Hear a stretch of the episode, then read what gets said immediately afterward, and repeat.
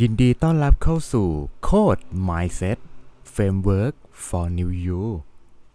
พบกับฟิลสรวิทย์เช่นเคยครับ วันนี้ก็จะมาเล่าในหนังสือเล่มเดิมเช่นกันครับ ก็คือ The Believer นะครับ ของคุณนินอยชาญชินประวินนัทนะครับ วันนี้ฟิลจะมาในหัวข้อของเป็นเหมือนบทที่ 4 นะครับ ก็คือ ขอแค่รักก็เพียงพอแล้ว only love for your job is real นะครับ สิ่งหนึ่งเลยที่ผมชอบและรู้สึกโชคดีมากที่ได้อาศัยอยู่ในเมืองบางกอกหรือกรุงเทพมหานคร คือการที่เรามีวินมอเตอร์ไซค์รับจ้างอยู่ทั่วทุก แขวงทุกเขต ทุกแยกทุกซอยนั่นเองครับ ที่ต่างจังหวัดบ้านผมเนี่ย จะเรียกวินมอไซค์สั้นๆว่าเมลเครื่อง คงจะมาจากการผสมผสานระหว่างรถเมย์บวกกับรถเครื่อง ซึ่งรถเครื่องก็คือมอเตอร์ไซค์อย่างที่เรารู้จักกัน หรือรถจักรยานยนต์ รวมถึง เป็นเมลเครื่องเนี่ยเป็นการผสมคำซ้อนแบบยกกำลังสอง ตามสไตล์ชาวสยามเมืองยิ้มครับ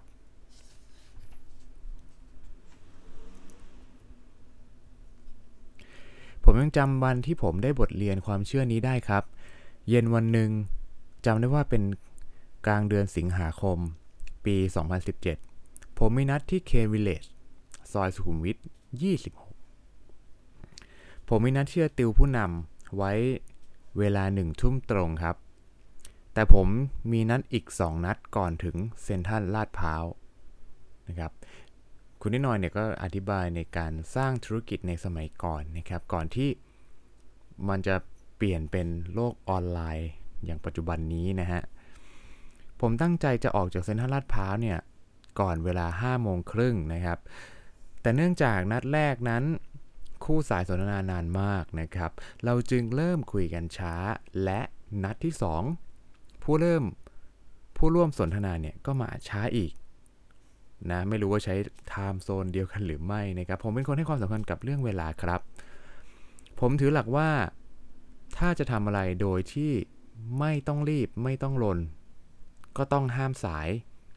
แต่ก็มีกฎให้กับตัวเองไว้ว่า ใน 1 ปีที่มี 365 วันนั้น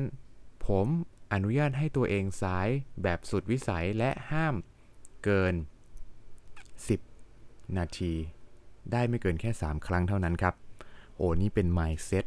ที่สำคัญมาก ๆ เลยนะครับ ของคนที่ประสบความสำเร็จนะครับ เรื่องของการให้คุณค่ากับเวลานะครับนะฮะแต่แน่นอนครับ ผมดูเวลาดูนาฬิกาแล้วก็นึกถึงสภาพจราจรเลยครับ ว่าตอนนั้นเนี่ย กว่าจะได้ออกจากเซ็นทรัลก็เกือบนะเกือบ6โมงครึ่งแล้วนะครับ ตอนนั้นนี่ก็แน่นอนครับ ผมจะต้องนะครับไปถึง K Village เนี่ยนะครับในเวลาหนึ่งทุ่มตรงนะครับ ไม่ว่าจะทางไหนก็แล้วแต่ แต่สุดท้ายเนี่ยนะครับก็มาจบที่มอเตอร์ไซค์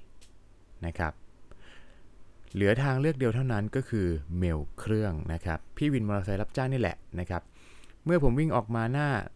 ห้างนะก็พับตาก็พลันสบตากับวินที่พร้อม เสียงทักป้ายลูกพี่ พี่วินอาวุโสซึ่งน่าดูนะเป็นคนที่คอยจัดเวรคิวอยู่เนี่ยนะครับณชั่วโมงเร่งรีบแบบนั้นนะครับก็ให้สัญญาณมือชี้ไปที่วินคันที่ประจำการอยู่หน้าสุดพร้อมส่งเสียง เบอร์ 21 เลยครับอ่านะครับไปกันเลยนะครับทำให้ผมเนี่ยกับอัศวินมาเล็กเบอร์ 21 ซึ่งเป็นเลขที่ชอบมาก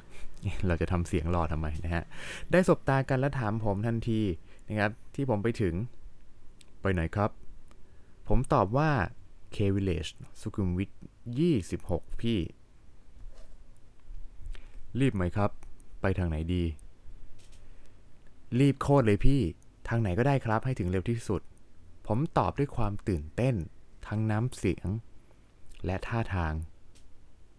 พี่มีนัดไว้กี่โมงครับ ทุ่มหนึ่งครับ ผมตอบทันทีพร้อมความรู้สึกผิดเนาะแล้วกดดันพร้อม ๆ กัน พร้อม ๆ กันนะฮะ เมื่อจบประโยคคำตอบที่แฝงไปด้วยคำขอร้องวินาทีนั้นเนี่ย ผมกับเบอร์ 21 ก้มดูนาฬิกาพร้อมกัน เห็นเข็มสั้น เดินทางเข้าใกล้ เลข 7 เต็มที่ เข็มวินาที ก็ก้าวเท้าเงียบๆอย่างมั่นคงเข้าหาเลข 12 อีกรอบเช่นกัน ก็คือเวลาเหลือน้อยลงทีนะครับ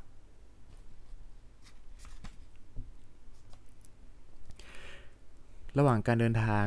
แน่นอนครับ นั่นคือช่วง peak hour นะครับ ใครที่เคยเดินทางในกรุงเทพก็จะรู้ทีว่า โห เป็นช่วงเวลาที่ จากลาดพร้าวไปสุขุมวิท 26 เนี่ยนะครับ ไม่ธรรมดาเลยนะครับ เพราะว่า ต้องไปในเวลาไม่เกินแค่ครึ่งชั่วโมงนะครับ ถ้าดูจากบทความที่เขียนไว้นะครับ โอ้ บอกเลยว่าโหดหินมากๆเนาะถ้าเป็นขับรถนี่ไม่ทันแน่นอน แต่ถ้าเป็นมอเตอร์ไซค์นี่ไม่แน่นะครับ ในทุกสี่แยกระหว่าง ระหว่างติดไฟแดงเนี่ยเราก็ต้องกำหนดลมหายใจครับ รอไปพร้อมกับตัวเลขเวลานับถอยหลัง ที่ 1 วินาทีมีค่ามหาศาล และ 60 วินาที ดูเหมือนจะยาวนานมากกว่าหลาย 10 นาทีครับ พี่วินจะหันมาคุยกับผมตลอดอะผมผมลืมบอกคุณผู้ฟังไปครับว่า ผมเองก็เป็นคนที่ชอบคุยกับพี่วินมอเตอร์ไซค์ทุกคนที่ผมซ้อนท้ายด้วย นะครับอาจจะเป็นเพราะว่าผมนั่งและคุยกับพวกเขามาตั้งแต่เด็กนะครับ ที่แยกอโศกเพชรบุรีพี่วินเบอร์ 21 หันมาพูดกับผมเมื่อหยุดไฟแดงอีกอีกที่แยกอีกครั้งว่ามีลุ้นๆครับวันนี้ ผมเลือกทางถูกมาตั้งแต่เช้าเลย ดีนะ ที่เราตัดสินใจใช้เส้นทางวิภาวดี ดินแดง ตอนแรกเนี่ยคิด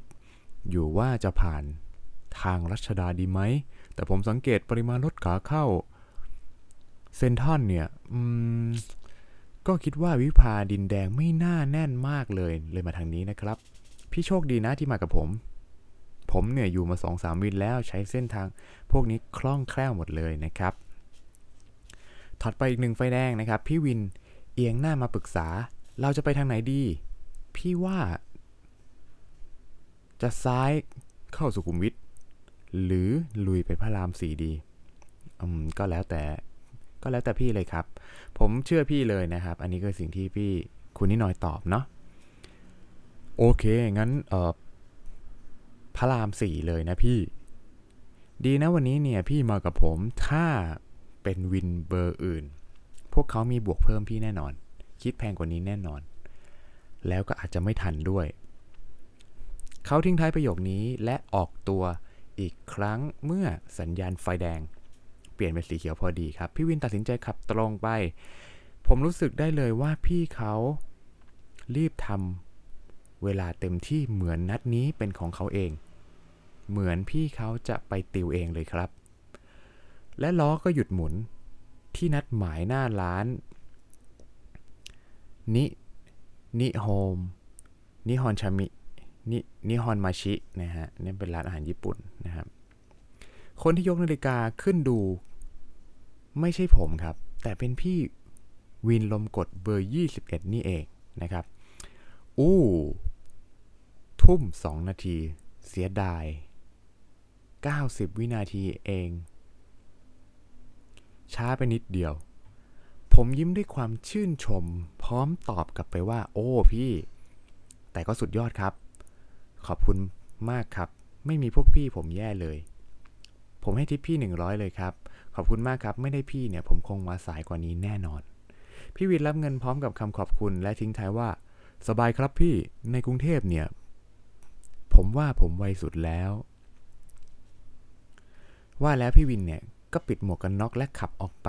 ถึงแม้จะช้าไปเพียง 90 วินาที แต่ผมก็รู้เลยว่าพี่วินคนนี้ ขี่รถไปด้วยความภาคภูมิใจที่เขาทำสำเร็จ ผมรู้สึกได้เลยว่า เขามีความสุขกับสิ่งที่เขาทำเขามีความภาคภูมิใจกับอาชีพสุจริตของเขา หลังจากรถหลังจากลงรถหลังจากลงรถภูมิใจ และให้เกียรติในวิชาชีพของเขามาก มองแบบผิวเผินเนี่ยเราอาจจะเห็นเขาทำงานเลี้ยงชีพเหมือนกันกับพี่วินคนอื่นๆ แต่สิ่งหนึ่งที่แตกต่างออกไปนั่นก็คือ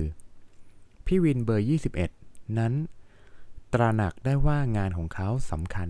เพียงไร พี่เขาเป็นผู้ที่อาจหารพาพวกเราแข่งกับเวลา เขาให้ความสำคัญกับหนึ่งนาทีของเราเหมือนกับเป็นนาทีสำคัญของเขา และรู้ว่า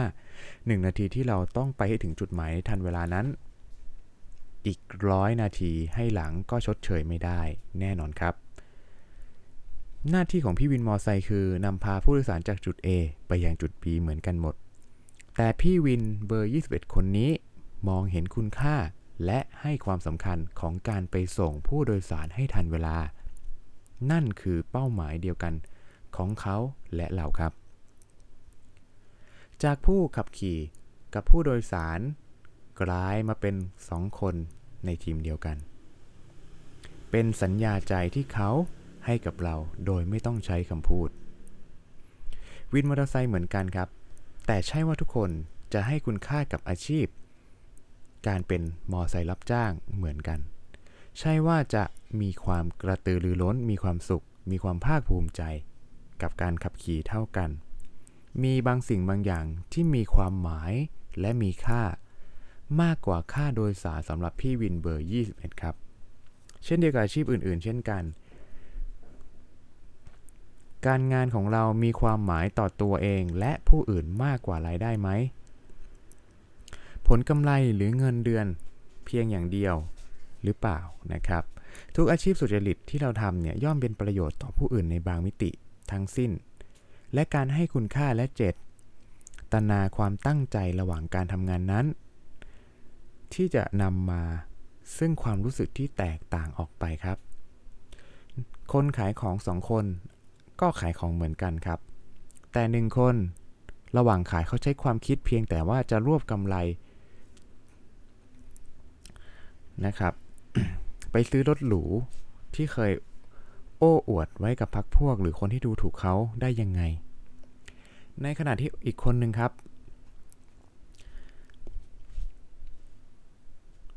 เราในขณะที่อีกคนมีความสุขเมื่อเห็นลูกค้า ใช้สินค้าแล้วได้ผลลัพธ์ที่น่าพึงพอใจ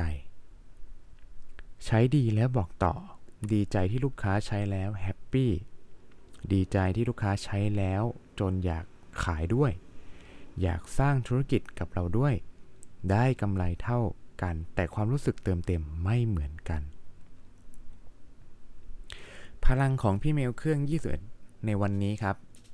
ส่งต่อมาให้ผม